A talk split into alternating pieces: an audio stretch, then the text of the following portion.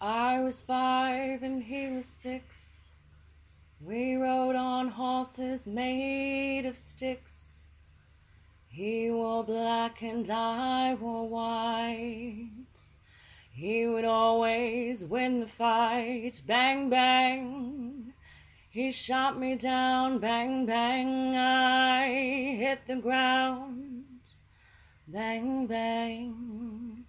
That awful sound. Bang, bang. My baby shot me down. It's Kill Bill 1, everybody. Let's go.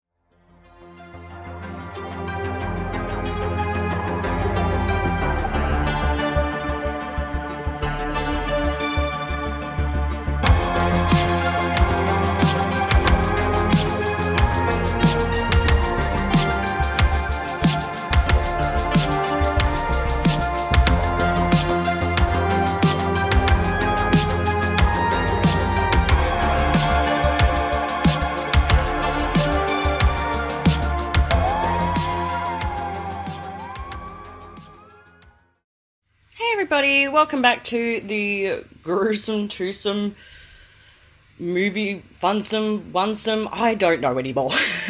All I know is that I miss my Ebony. But this week we're doing a two-parter. Uh, I'm going to take care of Kill Bill 1. Ebony's going to take care of Kill Bill 2. Um, so let's get into it. This is one of my top three favorite films. I can quote it at this point. It is the fourth movie of Quentin Tarantino, uh, starring Uma Thurman and David Carradine. Um, I'm just going to use The Bride as the term at the moment. So I'm going to just quickly go through the scenes because there's they're very long scenes, um, and there's a lot of, of, of backstory with it as well. So our characters that I'm going to be talking about in this are O-Ren Ishii, which is Cottonmouth, her code name. Um, and oh, I'll go into a little bit of Elle Driver, California Mountain Steak. Oh, steak. Oh my god. That's all I think about. California Mountain Snake. And then I will also go into a little bit of Bill.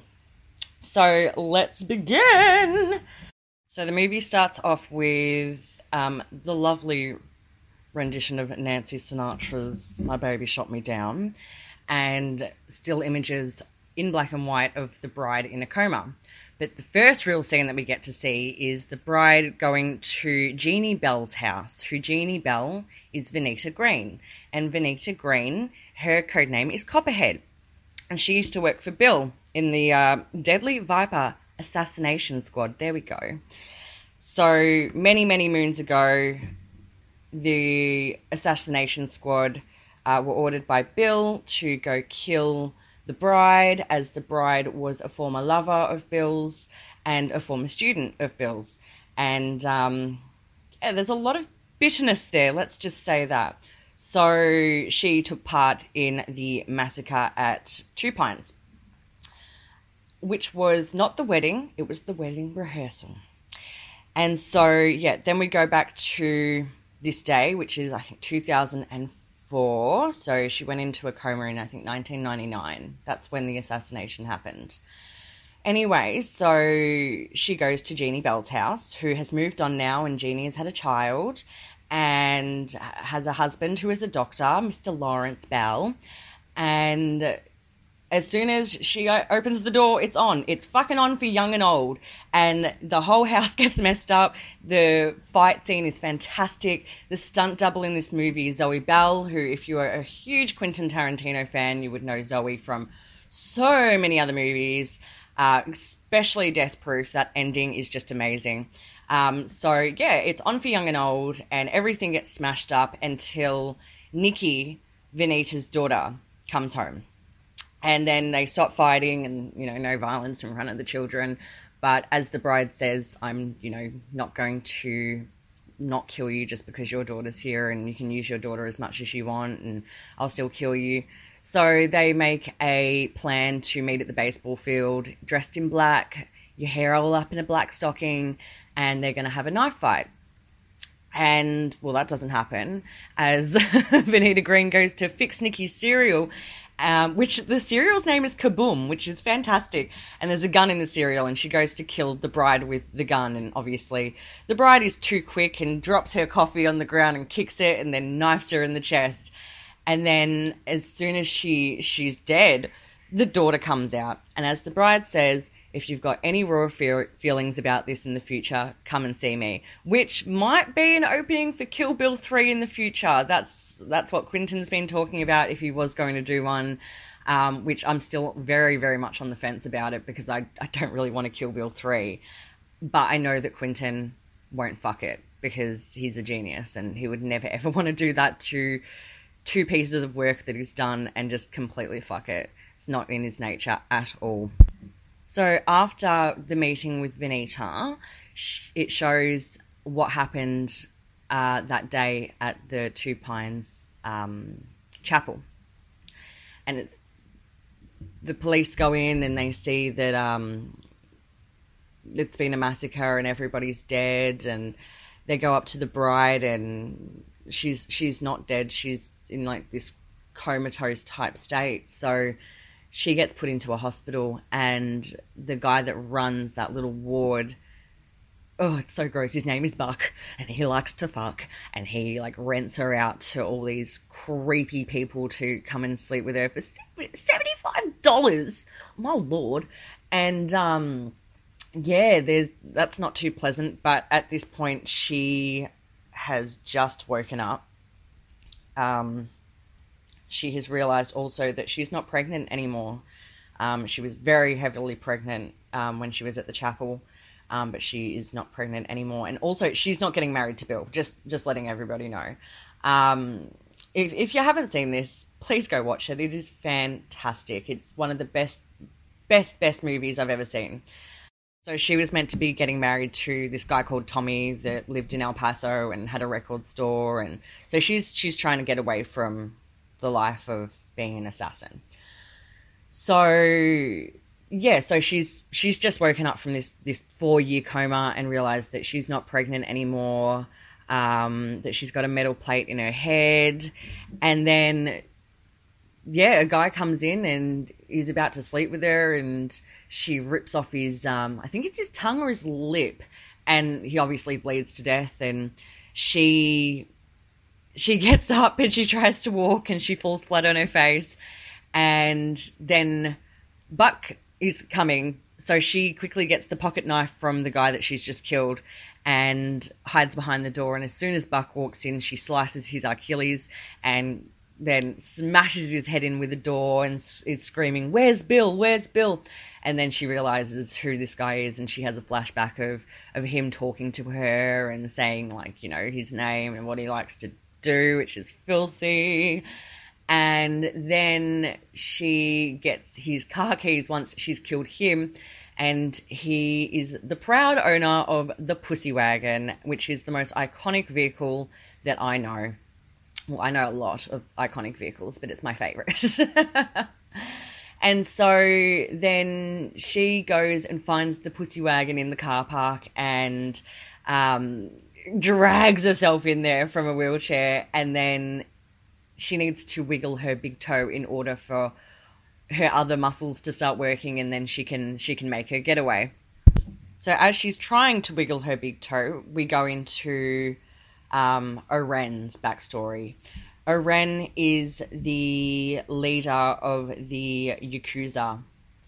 Um, she's the queen of Japan, and she's also one of the top assassinators in the in the world. She had a pretty normal upbringing until um, the Yakuza killed her parents. So her father worked as an American military man um, in Japan, and the Yakuza boss, boss Matsumoto, um, had them ordered to be killed and if if you know anything about the Yakuza's, they are they are terrible. They are so fucking scary, and they have no second thought about what they're going to do to you or your family at all. It's all about them and all about their power, which we will later find down the track as well with O-Ren. So, yeah, her parents get killed in front of her eyes, which is done in this awesome cartoon way. Um, apparently, with the the whole bloody affair, which is Kill Bill Volume One and Two put together, which was only played, I think, over in one of the festivals. Like we, we can't get the whole bloody affair on DVD. That's what I'm hoping to happen. But I think that cartoon anime um, O-Ren backstory bit is extended. That's what I've heard. I don't know if it's true, but that's what I've heard. Um, fix me up on that quote if if I'm wrong. Um, but yeah, I love that scene. I think it's fantastic. It's it's such a different way to show what happened in such a different style of, of cinema, which I think is great because it's just showing everybody what Quentin can do and the mind of cinematography, and it's not just one a one way street. You can you can do all different styles of it, and I think that that's a real risk as a huge filmmaker to put into a movie. Uh, you know, not a lot of people might like it, but this it worked. It worked so well. So after the death of her parents, um, she wants to get her revenge. So um, she trains a little bit, and then she finds out that uh, boss Matsumoto was a pedophile. And so she lures him in wearing a schoolgirl outfit and kills the fuck out of him, absolutely destroys him, puts a samurai right through his chest. And as she does this, she's saying, like, Oh, do you remember who I am? Um, do you remember this face? Who do I look like? And then as he dies, all the other Yakuza, you know, right hand men come running in and she shoots them in the legs with a magnum and hides under the bed. And then after that, she becomes one of the leading assassination oh my god, what is with this word and me today? Assassinators in the world, and she's taking down political figures, and she's she's so young when she's doing this as well. Um, but then she, Bill obviously sees her talents and grabs her and says, "Oh, we work for me as well." And the fact that she becomes the the head of like the Japanese underworld, Bill financed that all and pretty much got her to where she wanted to be. Uh, and by that point, a lot of people that were in the Yakuza knew who she was and feared her because she was she yeah she she doesn't take shit at all this woman and I love her for it. Um, so she is yeah she's the head of the Yakuza and she's also a part of the Deadly Viper assassination squad. She has her right hand man, Sophie Fatale, who is her lawyer, her best friend, and one of her lieutenants. She also has Gogo Yubari, who is her bodyguard, who is a 17 year old sadistic schoolgirl who is a fucking nutter. I think she's the craziest one in this film. Um, and that's really saying something but she she was actually in Battle Royale, which was one of Quentin's favorite movies. So I think that he's he saw that and then saw this actress and went, oh, you know, she needs to be in, she has to be in Kill Bill One, and and she did a fantastic job as Gogo. She's one of the best written characters um, from the Quentin Tarantino universe, I feel. And O-Ren also has an army of people called the Crazy 88, which are like her henchmen who will, you know, fight for her for her life and everything. But there's there's actually not 88 of them. It just sounds cooler. It just sounds more scary. It sounds it sounds better than the crazy 54. we interrupt this podcast for a quick promo break, but don't stress. We'll be back soon. Psst. Hey, you! Want to get doomed? I'm Tessa. And I'm Nicole, and we have a spanking new podcast for your ear holes called Doom Generation. Listen in as two foul mouthed biddies have an always casual, often comedic. What? I think we're funny. And sometimes chaotic conversation about the things that doomed us to be who we are today. Take a trip with us down nostalgia lane, and we'll try not to veer off the road. Available on Spotify and Apple Podcasts. Follow us on Instagram and Facebook at Doom Generation Pod and on Twitter at Doomgen Pod. Later, Doomers!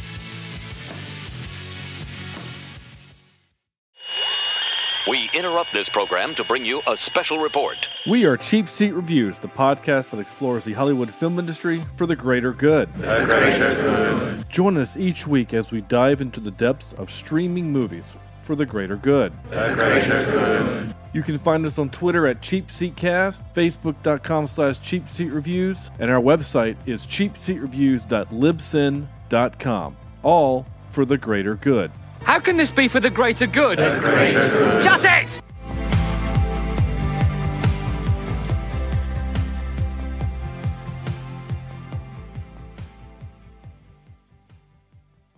See, that wasn't too long. Now back to the episode.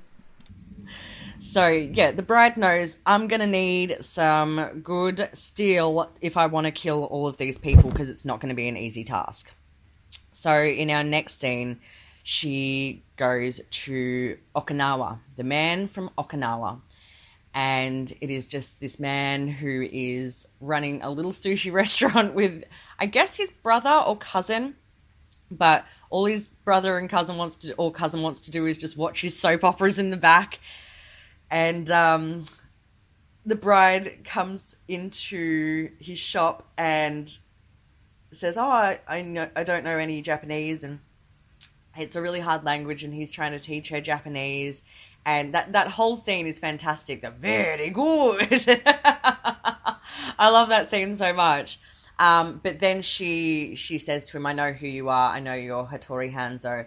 Hattori Hanzo was a man who used to make Japanese steel samurais that were the best samurai swords ever. They were priceless, um, but he stopped making them as he realized that he was making weapons that could, you know, that were killing people, and that's not what he wanted to do. He was making these because they were gorgeous instruments and absolutely wonderful, and he realized what he was making was was hurting other people, and he didn't want to continue doing this. I think things got a little bit out of hand. Um, but once we find out that Bill was a former student of Hattori Hanzo, he feels obliged to make the bride um, a samurai sword of her own because, yeah, he knows that Bill's a bit of a fucking dodgy person at this point and has been up to no good. So, yeah, he makes her this samurai sword and says, You can live with me for the time that I, I need to make these swords.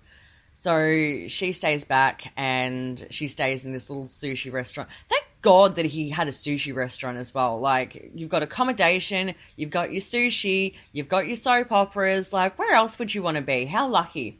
So, after he makes her this sword, he has like a little ceremony and gives it to her. And then she goes off to Japan.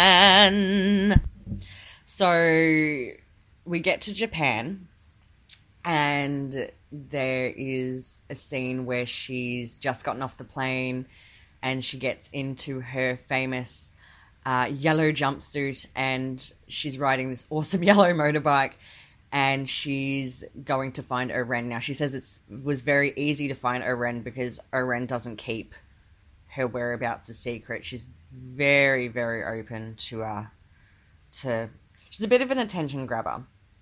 Um, but we see a scene of O-Ren um, with her council, and one of the Yakuza men um, not too happy with O-Ren taking over, also being half Chinese, half American heritage. So that really irks him, and he goes on this speech saying, "Oh, my, you know, our fathers would be absolutely livid with us," type thing, and uh, you know, I'm never gonna let a half Chinese, half American bitch run this place, and she doesn't take that too kindly and chops his fucking head off, which is fantastic. But I think, fuck, I'm weird.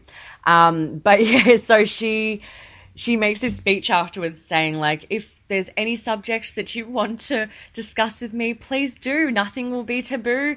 Please tell me what you're thinking, but don't bring up my heritage. Do not fucking bring up my heritage because I will fucking destroy you, like you've just seen. And as she's doing this, because she's speaking in um in American, in American, she's speaking in English.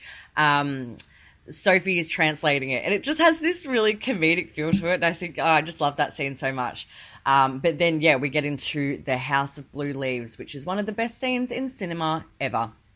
So this scene goes for a really, really long time, but it's just such the, such a build up and such a such an experience for the viewer.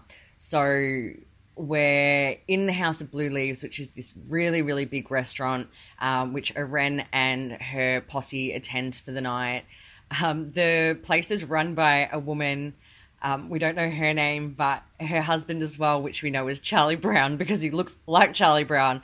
And the people uh, in O-Ren's crew start calling him Charlie Brown, and they know like, oh, if we step out of line, if we don't get what they want, they're gonna they're gonna kill us. Like you know, they've got such a big rep- reputation for killing people just out of nowhere. So like the Yakuza, they're ordering like pizza and everything. They're just being absolute dickheads and acting a fool. And as this is going on, the the band Five Six Seven Eights are playing downstairs, which a, a great female rockabilly band. If you're into rockabilly, check them out. Um, they're not they're not uh, spring chickens anymore. They've been around for a very very long time. So it was cool that they got to do a, a set. And in the behind the scenes on the Blu-ray, their whole um their whole sets there, which is fantastic. So yeah, they're playing, and um, it's like you know good vibes in the House of Blue Leaves, and then um, we see the bride, and she goes into one of the bathroom stalls, and she can hear a phone ringing. And she has a flashback from when she was at the Two Pines Chapel, and Sophie Fatale was there, who is O-Ren Ishii's right hand woman, and her ringtone is um, I don't know if it's not when the saints, but someone help me. All I know is her ringtone is part of the Melbourne football team um, song, which is my team. Um, so what a good ringtone to have. But she um, she remembers the ringtone and so she's like, "This is my time," and um, she grabs Sophie and she goes back out onto the big dance floor of the House of Blue Leaves, and she yells, "O-Ren Ishii!" oh my god, I get shivers from this part. It's so good. And O-Ren's team comes out in this crazy manner, and it's such a build up to O-Ren walking out. And that's the thing with O-Ren. O-Ren won't run for anybody. If anyone yells out for O-Ren, she will take her time like the lady that she is. So she um she comes out and she sees that the bride is still alive. And Lucy Liu in this part she doesn't need to do that much. Her eyes do the acting for her. She doesn't have heaps of lines or anything like till the very very end. Um, but she, yeah, she she just does all her acting her uh, her eyes, and she sees the bride and is like, oh fuck, like how how has this happened? But she's you know she's got faith. She's got so many people to fight for her. So everybody that came with her fights for her, and they meet their demise. But just before that happens, the bride cuts off Sophie's arm, and Sophie is left bleeding everywhere, and it's such a good scene. That's the great thing with Quentin Tarantino is the blood splatter scenes. They're so unrealistic, but they're so much fun. So, yeah, she she chops off Sophie's arm, and Sophie's rolling around like a little worm, and then there's probably about like 10 other people or 15 other people that are with O-Ren that come to kill the bride and she does it so so easily it's just like you know cutting cutting through silk and um, then she has to verse Gogo. And Gogo is just for a 17 year old she's she's seen some shit. If she if she acts like this she's fucking definitely seen some shit. But she just loves killing people and loves death. And she puts on this little schoolgirl outfit and this little schoolgirl voice kind of like what paris hilton does with that yeah it's hot. But it's that like hi but then you hear her real voice and it's really low and you can just tell that this this woman's fucking crazy so she comes to kill the bride with this metal ball on a chain that when you open up the ball, it has these blades on there. And um, she whips it around her neck and like a tornado girl. Like it's absolutely so much fun. And as the scene goes on, and Zoe Bell, the stunt double, she's in this scene a lot too. She's jumping from table to table. She's taken some hits. Uh, a lot of tables are breaking and chairs are breaking Um, also, at this point, everyone's run out of the restaurant. They don't want to be a part of it. Um, the cops can't even come and do anything because I don't think that they are going to want to deal with the Yakuza. I don't think anyone wants to deal with the Yakuza. So, uh, after a very lengthy battle, uh, Gogo gets smashed in the head with a plank of wood with nails coming out of it and meets her demise. And then at that point, O-Ren calls the crazy 88. So there, there's not 88 of them. It just sounds cool and it sounds really uh, impressive and intimidating. And you hear all their motorbikes rock up, and um, the bride says, "Oh, I thought it was going to be so easy, but you know, obviously not." Um, and then we go into this crazy, crazy, crazy moment in cinema history where all of these these yakuza clans they come out of everywhere.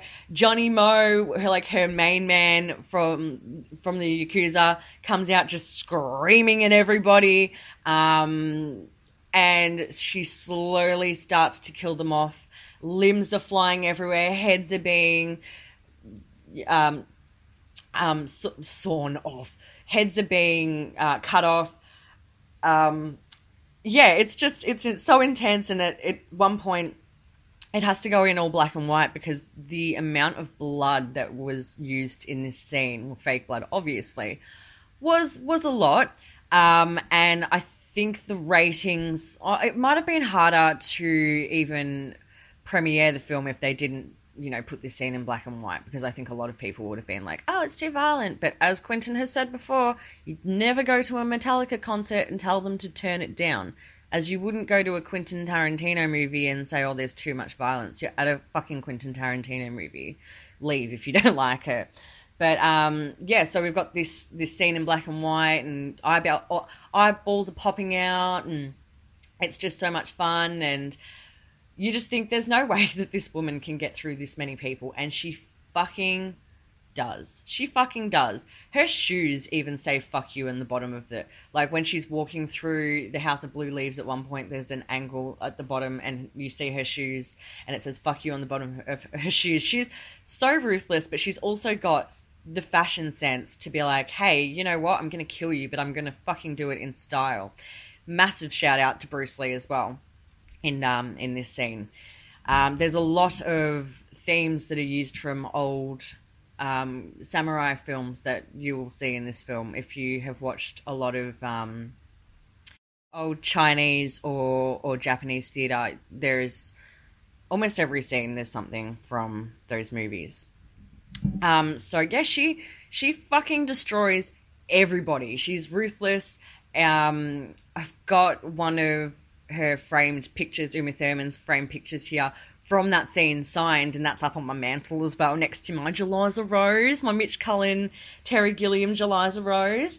Um, so yeah, she she comes out on top, and then she goes to go see O-Ren, and she walks out into this garden, and it's snowing, and O-Ren's standing there by herself, and she has this conversation with her and says. Um, your instrument is is quite amazing and um, the bride says it's a Hattori Hanzo and she goes oh you lie Hattori Hanzo doesn't make Japanese steel anymore and and uh, she doesn't believe her and she O-Ren constantly puts her down um, because I think O-Ren is extremely intimidated by her um, I don't think O-Ren's really been around any other you know assassin that's up to her grade of assassination. um, so yes, she she taunts her for a little bit, and then they start to fight with their samurai swords and and battle. And the music that comes on is Santa Esmeralda, Esmeralda Suite.